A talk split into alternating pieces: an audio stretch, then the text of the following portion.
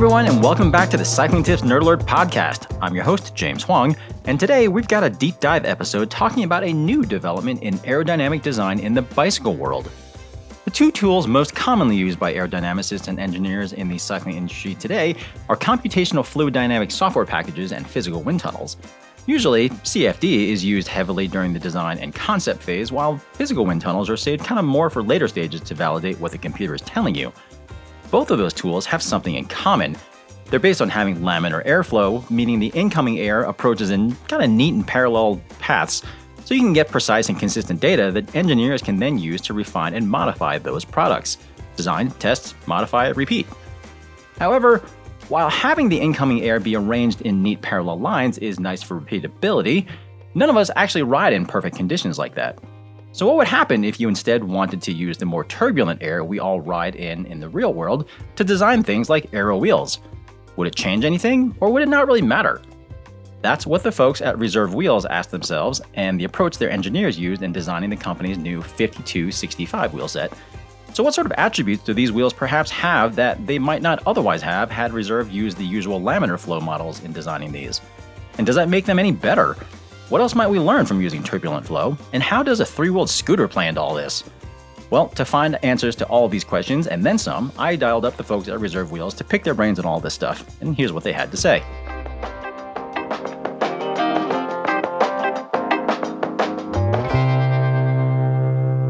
All right. Uh, Scotty, Nick, thanks so much for being on the show today. I know that you two are in quite uh, disparate time zones at the moment. And Scotty, you just got off of a very long plane flight. Um, before we really dive into things, I would like for each of you, if you don't mind, to just kind of just state your name and your title, sort of what you do, uh, and uh, just so that listeners can have an idea of who they're actually listening to as we get into this. So, Scotty, maybe we'll start with you. Okay. Hi, James. Um, hello again. Uh, it's Scott. Uh, Scott Roy from Cervelo, uh, engineering manager. I've been with the company uh, about six years, um, previous experience in aerospace. A lot of what I do now is um, working with uh, getting the product from initial concept stage with our designers and engineers um, through manufacturing uh, at our factories, all the way through to um, education uh, and dealer training. Um, and then the second part of my job is hence this trip. I'm in Copenhagen at the moment, so I'm the technical advisor for Jumbo Visma. So um, when we talk about feedback loops with the team on our products, it usually goes through myself and, and another colleague, uh, Richard Kieskamp, who's local to Europe. That's a, that's a lot of hats, Scott. It's just one big sombrero okay. All right. And Nick. All right. Uh, thanks for having us, James. Uh, Nick McRae. I'm the uh, composite engineer for Reserve Wheels and uh, Santa Cruz Bikes at the same time. I guess R and D manager is my real title, uh, whatever that means. Um, a few hats um, here as well. So I, I run the test lab in Santa Cruz and the composite manufacturing uh, prototyping facility in Santa Cruz for Reserve Wheels as well. And my main job is to bring uh, designs into mass production um, our, at our manufacturing uh, partner facilities, usually in Asia. Uh, so I do a lot of testing, a lot of um, approving test reports and things of that nature. Gotcha. So not quite as many hats, but it's maybe still just as big. yeah, I guess. Nick and I have spent many nights, many nights in Asia at factories together. Yep. So uh, I'm sure. I'm sure. All right. First, first things first. Uh, we're here to talk about some new wheels. Um, and Reserve has obviously been in the wheel game for quite a long time at this point, primarily in the mountain bike space. Uh, and then uh, almost two years ago, exactly now, Reserve got into the road wheel game with three models that, well, I mean, let's kind of say they didn't really seem to move the needle a whole lot at the time. Um, so back That's then, fair. I kind of speculated that they seemed to be kind of like an like an OEM play. Um, was I maybe right on that? Um, I think it was mostly right. I think it was mostly right. Um, there's yeah. also an element of um, you know dipping your your toes in the water for the first time and learning about the business. And I think uh, being conservative on a first product line uh, when you get into a new market segment is um, a good a good thing. So you can uh, learn a lot, see um, what are the important features or parameters in your design um, structure your supply chain in a good way with a design that is uh, not pushing the needle too far. Um, but and definitely, I think uh, Reserve had a, a, the intention of partnering up with Cervelo on a, on on the long run, um, and so we had to start somewhere. And uh, just building that business together uh, has been fantastic for both companies. But um, yes, to your original question, I think the first uh, the the original product line was uh, um, not exactly where we wanted to be in the long run. Um, and what we're going to be talking about today is is our our response to um, that original product line not being exactly what we wanted it to be. Well, uh, the reason why I asked that question is not necessarily to put you on the spot, but uh, I mean it was very intentional in the sense that th- those wheels, while they may not have necessarily stood out in some ways, I guess what's also interesting about those wheels is the fact that it kind of highlights the idea that in a lot of ways, aerodynamic shaping of road wheels has been seemingly somewhat stagnant for the last few years. It seems like we've kind of hit this sort of nadir in, in aerodynamic development. And even companies like, you know, Zipp, for example, you know, they've kind of moved on a little bit from their like aero, arrow, aero story onto kind of a more holistic approach like ride quality and weight and stuff like that. And and other other companies have kind of kind of followed suit. But with these new wheels that that Reserve is bringing out, I mean, these seem quite different uh, in the sense of how they came to be and and the story behind them. Um, so, what exactly is the story here as far as how they came to be and why these might be a little bit different from what we have seen otherwise from any company, really? Good, yeah, fair question. Um, I think we we we took a whole different approach. Um, we noticed uh, as a company that uh, road wheel aerodynamics had um, indeed stagnated a bit for for a few years, and one of the elements behind that stagnation was the design method and the methodology methodology to test them um, in the wind tunnel, as an example a lot of companies for simplicity and uh, correlation with CFD tools that uh, already exist um, have been testing in laminar flow for many, many years, basically f- since the inception of aerodynamics in, in, in road cycling. And we decided to actually measure conditions in the real world to see how far off from laminar flow reality was. Uh, realized it was pretty far out there. Um, the the world is turbulent, as most people have experienced it. When you you you put your hand outside the window of your car, it doesn't just like flow constantly at a nice even speed. Like it, you get pushed around a lot. Um, same thing on your bike. Same thing as you get out of a, a, a, forested area on your bike, you take a turn, and then you get into an open field, and you get pushed around a lot. The air is turbulent, and so we set out to measure what that turbulence would be and replicating that in the wind tunnel um, in a way for us to test wheels in real world conditions. So I think that premise um, really changed the the scope of the of design for us. Um, and as the new product line uh, shows, uh, yields very different results. So mixed profile wheels, um, different shaping of the profiles, different widths. Um, that's uh, we see this as a significant step forward in cycling aerodynamics. And uh, we were fortunate enough to have the history and expertise of Cervelo um, to partner with to make sure we were taking those steps in, in at the right pace and uh, also avoiding some pitfalls um, since uh, reserve was not um, really in the world market as that much um, before we started working on this to elaborate a little bit on that, James, um, I think that uh, it, th- there's nothing per se wrong necessarily with with the approach um, in testing in laminar flow. Um, what we, what uh, not just us, what the industry standard is across any aerodynamic study is is repeatability, um, stability, and repeatability in testing. And um, what is a good way to be stable and repeatable is testing in a laminar condition.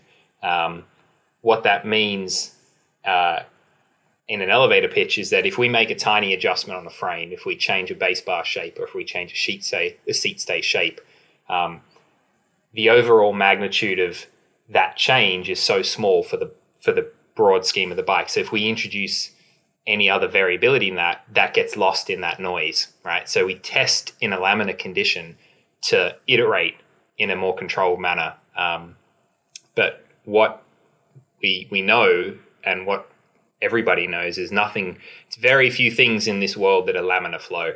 Um, everything is turbulent, um, from from the way water flows, generally speaking, to the way air moves, to to how the galaxies interact with each other, even at a very high level. Everything is in a turbulent, unstable nature. Um, and what we're trying to do is is understand that and how that can influence our design um, in this instance for reserve, and then later on and follow the data into how we can implement that into bikes um, and and what that benefit can be for the consumer and the pro team for us.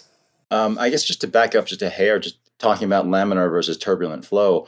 Um, obviously, this is a podcast, so anyone listening to this can't really look at anything. Um, but uh, when we're talking about laminar flow, we're talking about essentially when you look at various articles or marketing pitches or product websites and whatever it's like the nice clean straight lines that you see in in these like cfd simulations or graphs and that sort of thing. Or not graphs uh, in the cfd simulations. Whereas with turbulent flow those lines would almost kind of be like little squiggles right? Uh, sort of. I, I think the the easier way to, to define it is there's there's two instances of turbulence right? There's there's post turbulence and pre-turbulence. What we're what we're trying to do. Is, so a laminar flow can interact with a frame or a rider and become turbulent. So that's fine. That's already something that we already do in simulation and that we can test in the tunnel. What we're doing and what we're trying to understand is initial flow being of a turbulent nature and an unstable nature. Um, and that's more accurate to real world conditions. So um, a good visual for, for people, I guess, would if you look at a, if you have a, a tap that doesn't have a diffuser on it, and you get that glass bead of water that comes down that almost looks like it's not moving, that's perfectly laminar flow. Um, the optical view of that is that there's no movement. It doesn't look like there's any movement because it's it's perfectly laminar. If you put a diffuser in that, like that little mesh, that then becomes turbulent flow. And if you put your finger under each one of those, there's a significant difference in what that feels like on the hand, right?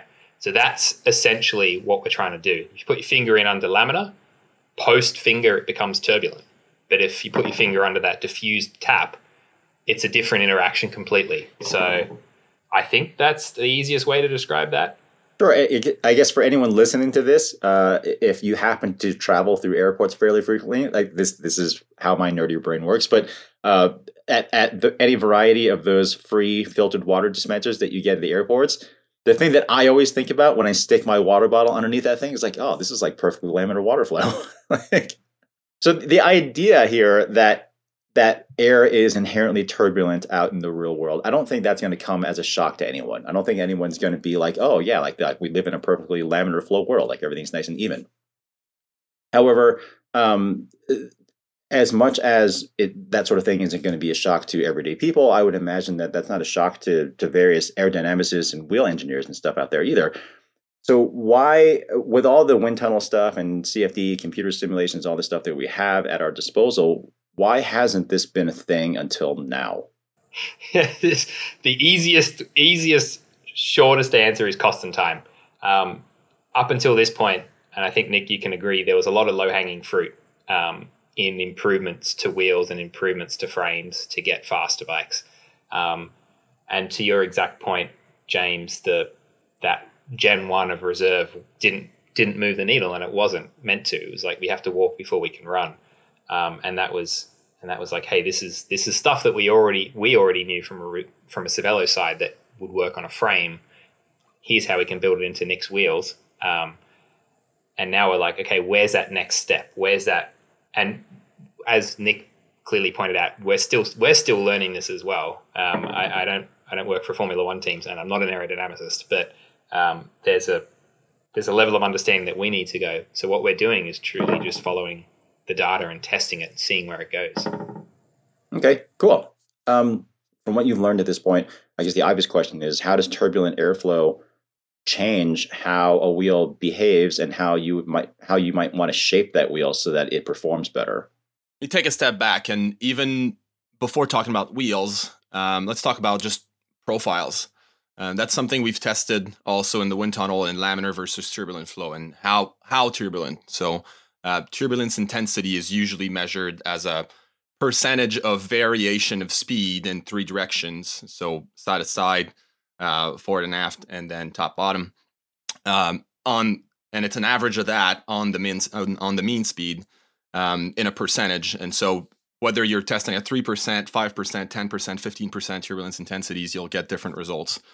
And what we did is we 3D printed a, a whole lot of different profiles um, to put in these different flow conditions and see if the trend would be the same. So you go from a, uh, like a NACA profile to something that is truncated to something that is more like a uh, a blunt object, like almost like perfectly round shape, um, and you test them in increasing turbulent flow, and you, you you try to understand if these profiles get better and better and better, or uh, there's actually a point of diminishing return, and does that point of diminishing return um, is that at a different point from for one profile and the other, and then you can start understanding um, if a profile that would perform very well under laminar conditions will perform just as well in increasingly turbulent flow, um, and vice versa. So uh, that's where we started.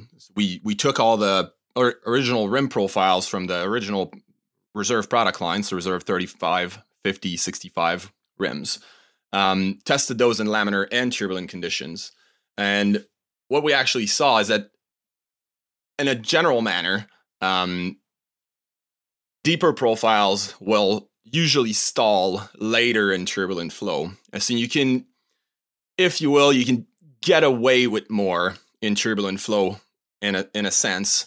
Um, flow reattaches after separation a little bit easier when it's put into a highly turbulent flow.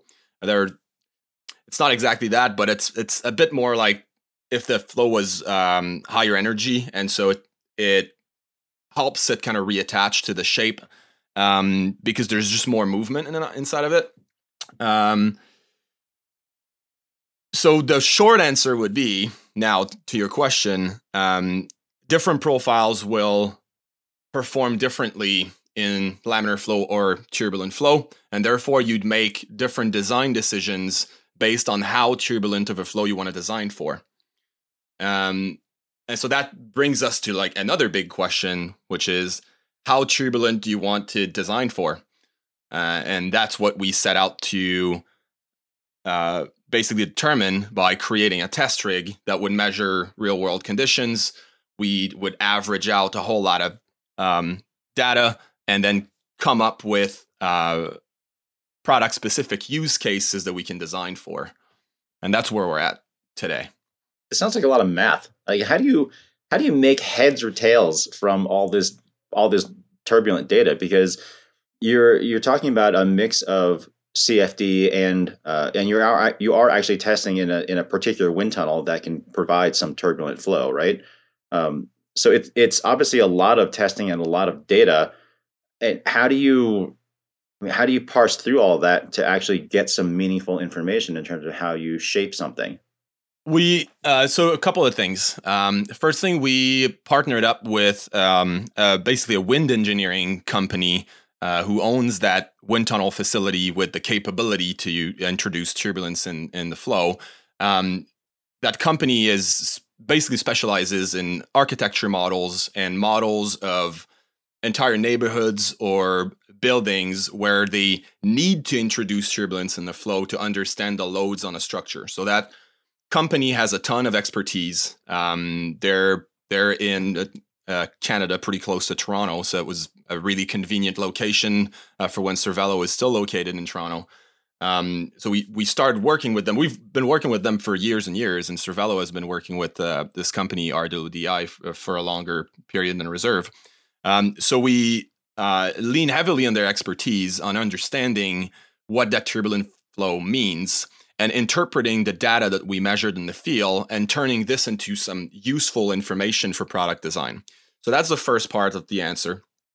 Second part of the answer is uh, y- you bring it back to fundamentals. So you you do measure a whole lot of data, and it could mean a million things. But so what you try to do is you average out um, a lot of data for a specific use case. You get uh, turbulence intensities, um, directions, and basically a yaw distribution uh, for a certain circuit, for instance. Um, you feed that into a post processing software that we wrote uh, in in partnership with the wind engineering company to basically sp- spit out numbers that are used by the wind tunnel people to recreate the correct amount of turbulence. So it is a lot of math in the background, uh, but on a day to day basis, it's um, actually fairly straightforward. Okay, this is this is why I'm not an engineer. it's just repetition. It's, it's not. So we when we were when we were looking at the wheels that are going to go on the new S5, I think we done we we put together hundreds of of different iterations of profiles to go and test. And it was it it was months of myself and and Anton who works with us at um, Cervelo and Clinton and Nick going back and forward, back and forward, and back and forward of just being like, this works. This is what this is providing in CFD. This is what this is showing in CFD. Let's tweak this a little bit. Um, hmm. and correlating that to wind tunnel data, right? That yeah, exactly.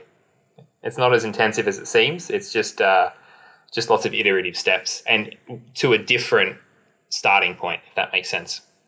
It does. Uh, well, yeah. I mean, it, it does make sense. It's still well. It still obviously sounds very complicated, which is why I don't do this. Um, but one one thing I'm wondering, I again, I think most people would have uh, a, a pretty inherent understanding that uh, like like we said earlier, I mean the the the real world is not nice and clean uh, and and nice and linear.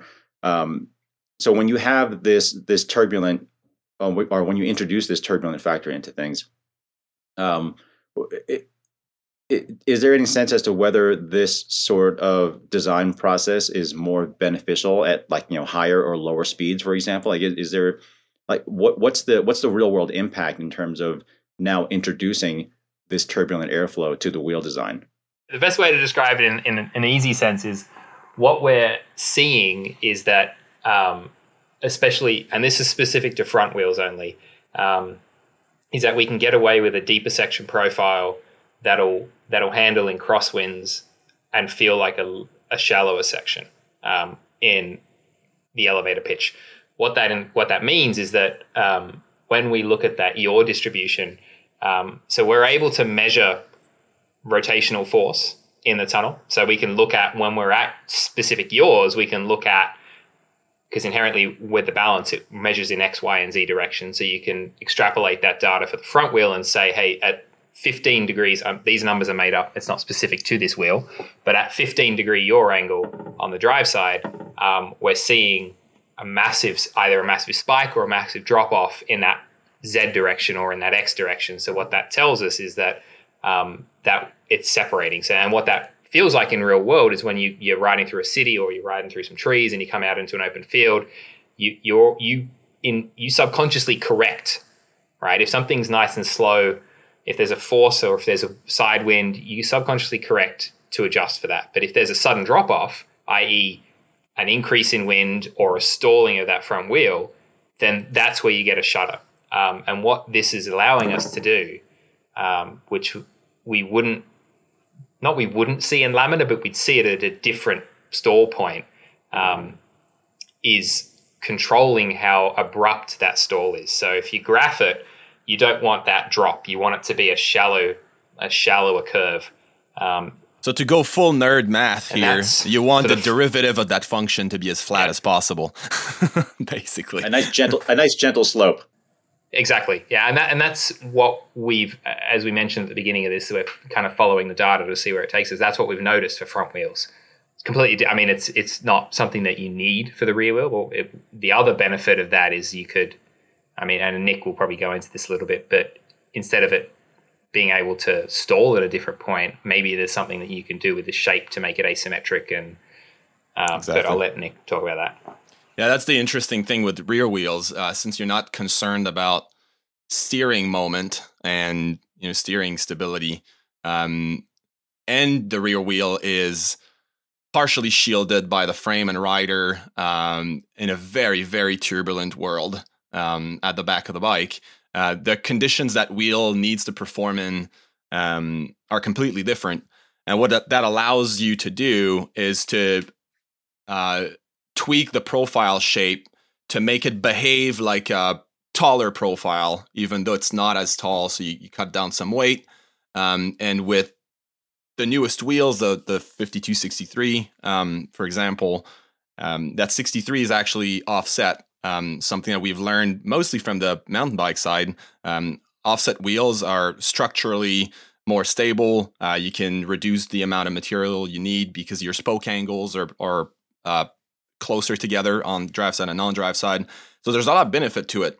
But if you look at that wheel in laminar flow, um, you'll think you leave some watts on the table, basically. Uh, when you look at it in turbulent flow, the drive side and non drive side performance washes out a lot more, uh, which allows you to go asymmetrical, get a lot of structural benefits, get some weight out, uh, just get a better performing wheel overall at basically no cost aerodynamically because that flow is so turbulent at the at the back of the bike. Um, but if you don't test in turbulent flow, you'll never notice that behavior, and that will affect your ability to design product the right way. Right, because essentially what you're saying then, at least for the rear wheel, is because it, it because everything is so noisy back there anyway. A lot of efforts that people might go through to supposedly optimize that wheel aerodynamically maybe don't really matter as much since the sort of conditions that those wheels are typically tested under aren't what that wheel is actually going to see anyway, right? Correct. Yeah. On a okay. on a on a on a macro scale, I think on a larger scale, like a difference between a shallow and a disc is still is still relevant. But um, for sure. But for our sake, for for Nick and I's sake, it's like you know those those iterative steps in that wheel profile design is to get absolute performance. It can be it can be beneficial to look at other things. Okay. Um, so in talking about this, uh, in like different stall points and different testing conditions and stuff like that, I mean, one thing that that suggests is that um, a lot of these comparative gra- a lot of these comparative graphs that we see from various manufacturers saying like you know uh, this wheel is faster than this one, this one stalls later, so on and so forth. When you shift in testing from laminar to turbulent flow, do you see a reordering or reshuffling in some of these wheels? Absolutely. Um, I think one of the most interesting things that we noticed is that um, I have to say this in a politically correct way, but some wheels designed by um, manufacturers on the market, uh, really well known brands, um, have wheels that uh, would perform better if they were reversed. So, like the rear wheel is like more stable than the front um, when you test it in turbulent flow, and that way so I think what what we found out is like there's not only a complete reordering um, when you benchmark competitor product, um, but some wheels are actually designed for the quote unquote wrong conditions. Um, and understanding what those conditions need to be uh, to perform well in the real world um, teaches you a lot. I, mean, all you have to do is just ride backwards, right? And it should be fine. well, exactly. The the like if you go back to with the team and all that, it's kind of that feedback that we used to get from riders a decade ago of like, you know, this wheel feels unstable, this wheel feels jittery. That's essentially what we're trying to quantify in a tunnel now with turbulence. Um, it's it's it's taking uh, not not not that we want to remove that feedback loop because it is invaluable. With just experience, but it's like we're trying to we make consumer products right? So we need to make them at a we're trying to keep them at a reasonable price. It's it's obviously a bit difficult now um, but uh, to to shorten trying to shorten that development loop and that development cycle down by having these steps at the beginning of the process should help.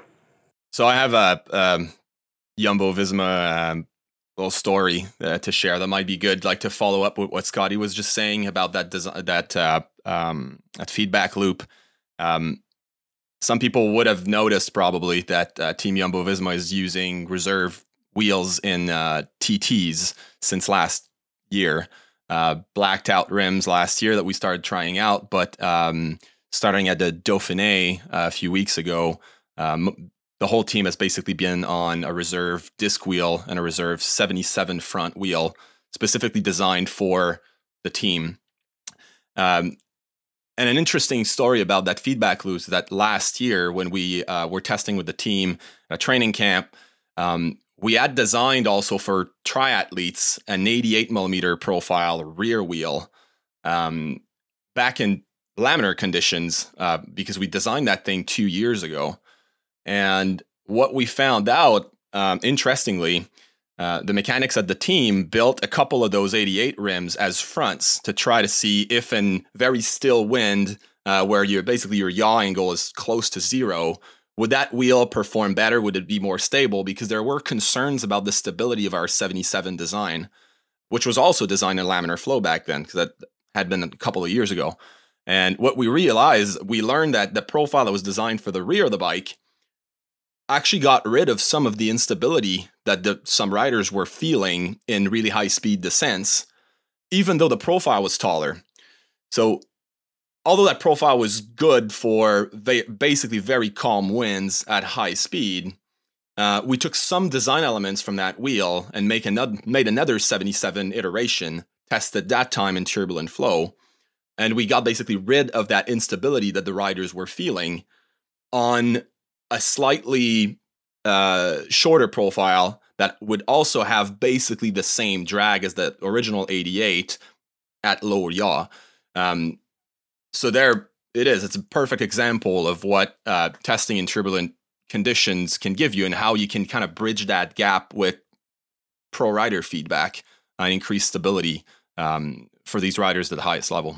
So, is it safe to assume at this point then that uh, and we, we've been talking quite a lot about wheel stability, but it sounds like uh, certainly the main goal of any deeper section aerodynamic wheel, and, and certainly why people buy these things is they, you know they want to go faster. So, um, so does it is it safe to assume then that the introduction of turbulent testing and design um, that this seemingly produces wheels that are more stable in varying conditions, but also presumably have lower drag. I mean, are, are those two very much interrelated here?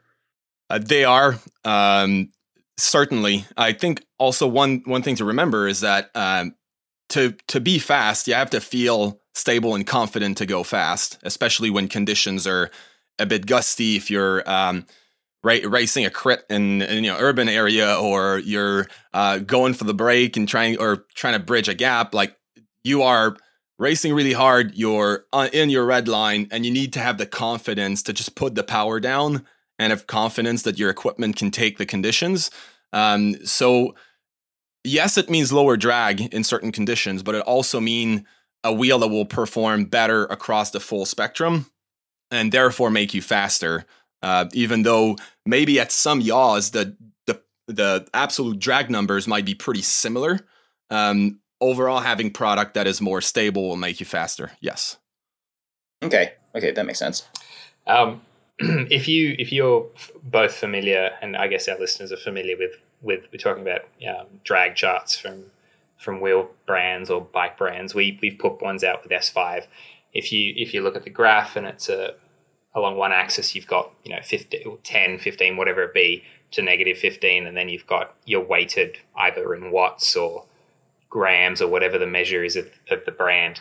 Um, you'll find sometimes to what nick is saying that a lot of um, the absolute if it's not a weighted average or it's a skewed average a lot of that gain might not be at at your angles that you see a lot. So you might have a wheel that at 15 is it drops below zero or it, it creates a sail effect in that. But what some I'm, I'm, speculating we don't test every single brand of wheel, but some of them the stall point is just it's like 16 degrees, right? But you don't see where that stall point is, and at that stall point, it's an abrupt stall, right? Um, and what we're trying to do is is as we mentioned before is move that to a more manageable area of the curve so that one, when it does stall, it's not abrupt, doesn't shoot up to, doesn't all of a sudden create a ton of negative drag or positive drag, um, but it's able to be slower, not slower to go faster, but slower to go faster, if you know what I mean. So we're, we're not we're not looking at oh it's it's staying attached at 22 degrees, but right at 23 degrees or 18 degrees or whatever that be, it's it's it's completely off the chart. One thing I would add there is uh, the data acquisition test rig that we built and and rode around the country for for a couple of years now um, measures turbulence intensity, but it also measures uh, basically the yaw angle at real riding speed. And so we have hundreds of hours of data riding at a normal riding speed, uh, anywhere between 30 to 55 kilometers an hour um, in descent, for instance. Um, hundreds of hours of data to basically inform what that yaw distribution would be for the real rider. And therefore, we can weigh our drag averages in the wind tunnel based on that yaw distribution curve um, to make sure that in 95% of the com- conditions that people will ride most of the time, we get the lowest drag numbers. And then for those other 5% where things get really choppy, we make sure that it's stable. So maybe not the lowest n- negative, well, either negative drag or like the lowest absolute drag possible towards the end of that spectrum, but at least something that will be stable so you don't get surprised by a, a large crosswind coming out of a, a curve or something.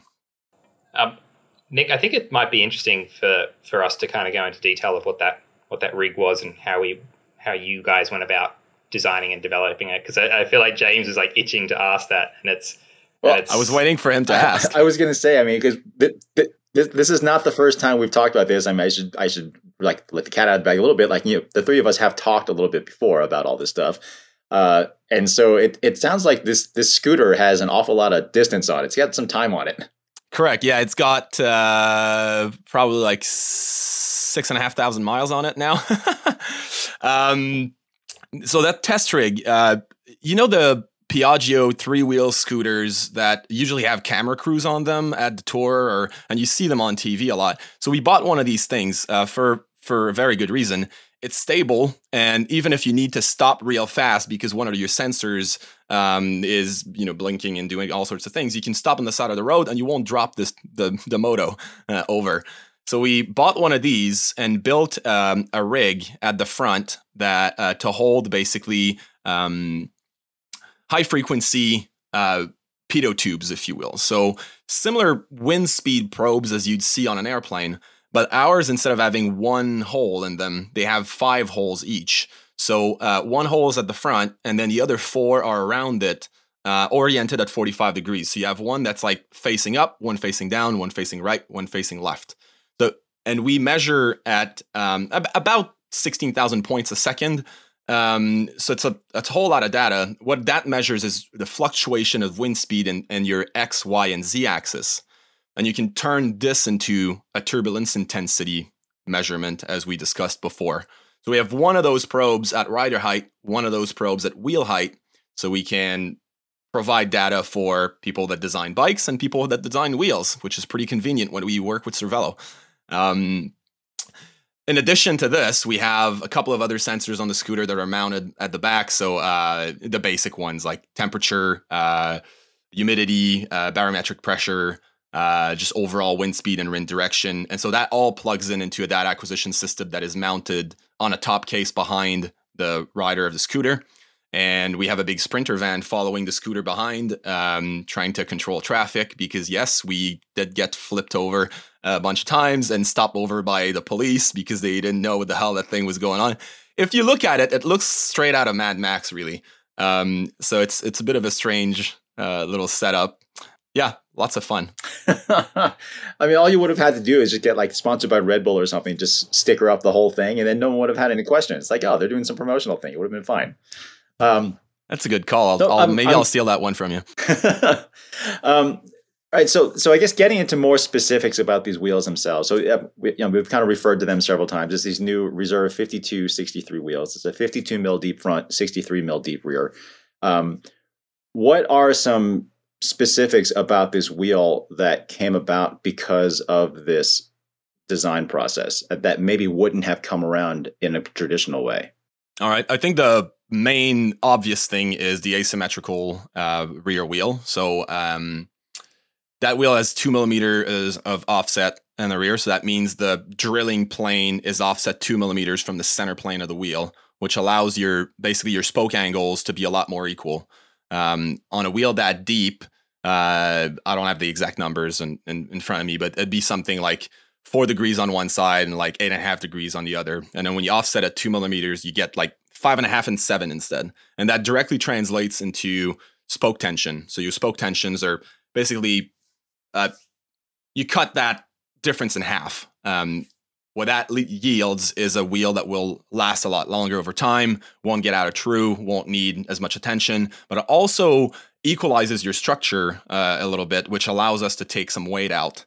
Um, on the front, uh, it's more about that stability that we talked before. So you understand which profiles will perform better uh, in real world turbulent conditions uh, when when you do test in those turbulent conditions in the wind tunnel as well. So you design a, a, wheel that you know will behave like you expect it to behave when you take it out on the road.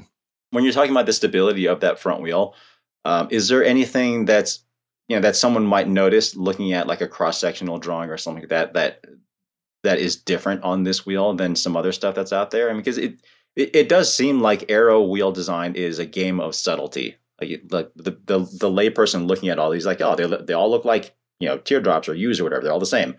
Um, but I mean, essentially, really small differences can have a a tangible uh, tangible benefit on the road, right? So, like, what what what sort of things are integrated into this rim profile? You're absolutely correct. Uh, it's a it's a game of subtlety. Um, the key aspect of uh, rim design at the front is the interaction of tire and rim and how you make sure that the flow can stay attached as well as possible across a wide um, yaw distribution. Uh, so there are, if you feel the side of that 52 with your fingers, you'll notice that there's a bit of a not not a bump, but almost uh, right below the transition to the tire, and then like a a very subtle swooping back um, and then a rounder edge towards the back. So we're very far off from you know V-shaped rims from years ago. Um, when you look from the top, that rim is very wide. So the 52 is um, 25 millimeter internal, so it fits uh, tires from 28 millimeters and up. Uh, what, but even when a 28 millimeter tire, you'll look at that rim and from the top view, and the rim is actually wider than the tire a little bit, but then it goes back down and, and a little bit narrower uh, as you go up the profile. Um, but there's subtle differences for sure. Um, but in the realm of wheels, uh, tiny, tiny changes make a great deal of difference. To, to be clear to everyone listening, I mean, this isn't a sponsored podcast. This isn't meant to be like, oh, these reserve wheels are the best, that sort of thing. Um, but uh, I would say anytime a particular brand introduces some sort of design methodology or some sort of technology that that someone else hasn't necessarily used a whole lot, then that that has the potential to kind of shake things up a little bit. Um, but I think to me, it more importantly has the potential to just make everyone else's products better as well. Um, and I think uh, talking about drag, like yeah, I mean, people kind of some people get kind of excited, like oh, this might be a little bit faster than someone, whatever. But the idea that a, an aero wheel could potentially be a lot more stable, I think, is a lot more exciting to a lot more people, just because it has much more of a visceral impact, right? Like you can, I think we've all ridden in in windy conditions and know what it feels like to have a wheel that's just getting blown around all over the place. Um, and since most people have just one set of wheels uh, and like maybe one set of like race wheels, as we often referred to them back in the day. Uh, it certainly would be good to know or have some confidence that you could use that wheel in more conditions.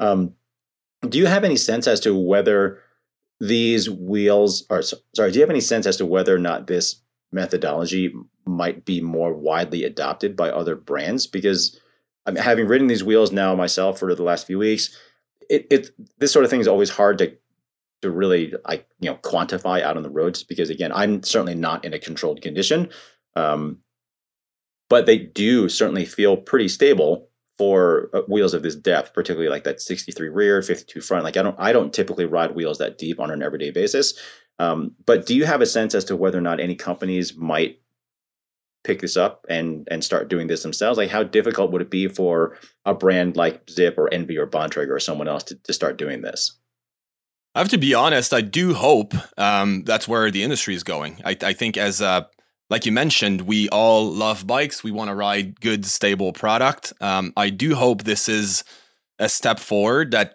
just elevates the whole industry. To be honest, um, however, I think the data that we gathered in the past couple of years will be um, is instrumental in understanding turbulence in the wind tunnel and partnering up with the wind tunnel facilities that have the ability to use that data is pretty unique. There are only that we know of like three wind tunnels in the world basically that have that capability.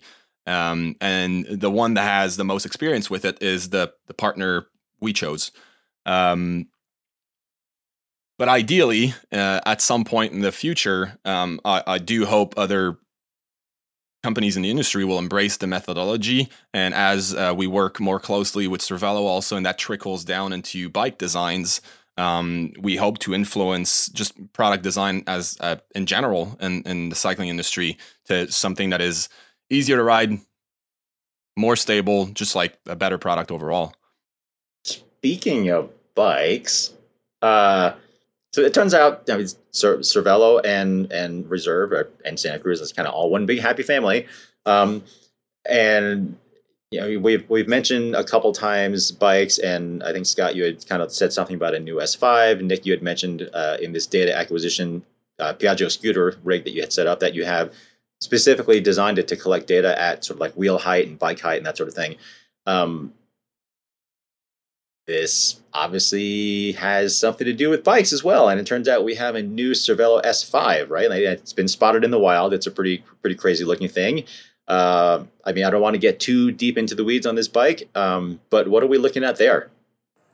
Um, yeah, good observation. Um, so the the new S5 was was kind of too far down the line to really have any influence in the initial design of that bike, um, and but it was tested um, much like uh, the way Nick described the, the 70 and 80 depth wheel for the team, um, we did we did test that bike, um, and it's been behind the scooter and in front of the scooter. Sorry, um, so we've got both sets of data, and this is all this at this point is. It's like we're still collecting data. Um, so we've got laminar conditions, turbulent conditions. So we've got both sets of those. Um, there are bikes that are being penned currently that uh, will have design influences um, from what we've learned so far from from real world turbulent conditions. Um, I think if you can, if the if the, the viewers can put two and two together, they, we already have you know asymmetrical bottom brackets with BBright, and we're talking about asymmetrical rear wheels. So I'll leave that I'll leave that to out in the world to speculate on where that's going.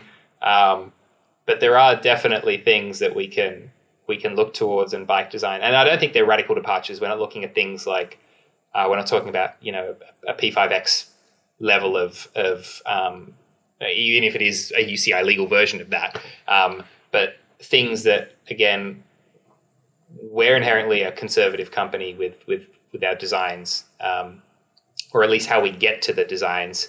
It's not broad sweeping strokes of like let's do this. It's like we need to we need to test and iterate and then we get comfortable with that and then we move on that. Um, but so yeah specifically on the new s5 uh, not nothing from what we learnt in turbulence was influenced through the design or into the design of that bike but it has been tested in turbulence. Um, and that was just just purely a timing sake. The bike was basically by the time we had like decided to move down that path of, of, of designing and testing in turbulence, the bike was already basically half cooked. Um, I would have loved to be able to do that, but then at the end of the day, we sell a consumer product when we're beholden to, to launch deadlines. This is very much so a work in progress. I think the that whole adventure of going into turbulent aero for wheels and bikes, it, we still have a, a whole lot to learn. Um, some of you might spot our scooter in the wild at some point because we will continue measuring in various locations. Uh, um, we'll probably look like storm chasers a bit because like that's what I'm I'm missing so far in in my data set is like really stormy, super high wind conditions in ver- in a couple of locations. I got some of that, but in open open fields and desert conditions. But uh, we do need to do more. and as we learn more on different use cases, that will trickle in our designs, both on the Cervelo and the reserve side.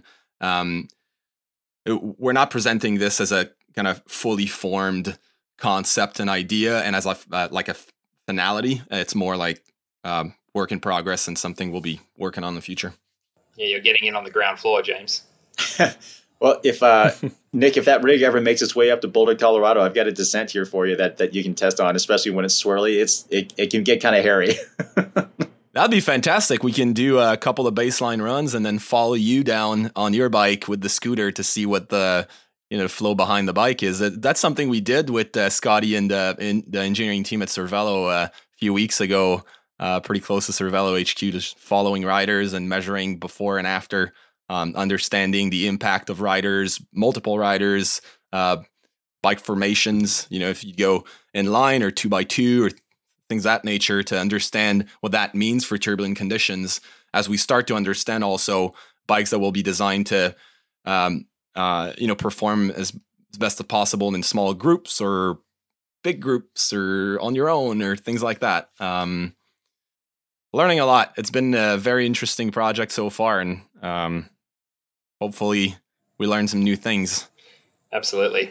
Um, I would I would say just to reiterate what we talked about at the beginning there's there was nothing necessarily wrong in studying and designing and testing in Laminar. It's what we're trying to get to with this is that not stability per se, obviously, because turbulence is non-discrete, so it can't be, but is to get to a level of we can repeat this, we can test it, we can we can make those incremental changes on a frame in the laminar, in the entry laminar condition, um, and have it influence and be repeatable. But we're only truly at step one. Um, and to further what you were saying, I, I kind of hope the industry does pick it up and run with it because it betters the it betters the whole the whole industry. Sorry, Nick, go ahead. I'm I totally agree with you. I just want to uh, just a reminder that um, not only nothing was wrong with testing in, in laminar flow, but just that whole depth of knowledge and understanding of of basic aerodynamics and laminar flow is what you can build on to better understand real world conditions and in in turbulent conditions um, everything that we do now is a an evolution. They're just like basically stepping stones, starting from laminar flow, getting into more turbulent stuff. Like like Scotty said, you have to walk before you run, and and we're trying to pick up the pace here, um, and eventually uh, come up with designs that are even better designed for real world riding. Um, but everybody testing in, in laminar flow right now is not doing anything wrong. Um, we just think that it, it's a bit limited in the uh, understanding that you can have of real world conditions. Um, it and in some instances, it can point you towards a design that's actually not the pinnacle of what you could do for a certain use case um, because you're not actually testing it in in realistic world. Gotcha. Well, I appreciate that uh, that you all haven't well, I, guess granted, I haven't necessarily seen the official marketing materials for these yet, but as of right now, I guess I was going to say that I I appreciate that that that you all haven't bundled this this kind of new uh, technology and this new methodology into a whole bunch of kind of like over the top marketing hyperbole. Um, these wheels do seem really good, um, but I think certainly it, it sounds like we're all in agreement that what we're all really excited about is sort of where this sort of new school of thought might lead other products across the board to to become. Because um, certainly, I think no one's going to complain if stuff just gets better across the board. Uh, yes, I mean, what engineering is the physical application of science, right? And if we're science, we need we need peer reviews. So by all means, peer review our work. I'm I'm more than happy for that because it pushes us to continue to try and be at the bleeding edge of this stuff. So cool. Well, I mean, certainly no complaints from me. Um, Scott, Nick, thank you so much for your time. I think this has been quite a fair bit to digest today. Um, but as you said, it seems like early days for the the turbulent airflow uh, and how how this is how it can be applied to to bicycle products. And certainly in the years to come, it'll be pretty exciting to see where this goes, and maybe we'll revisit this in the future and see where see where this all led. With pleasure. Thanks a lot for having us.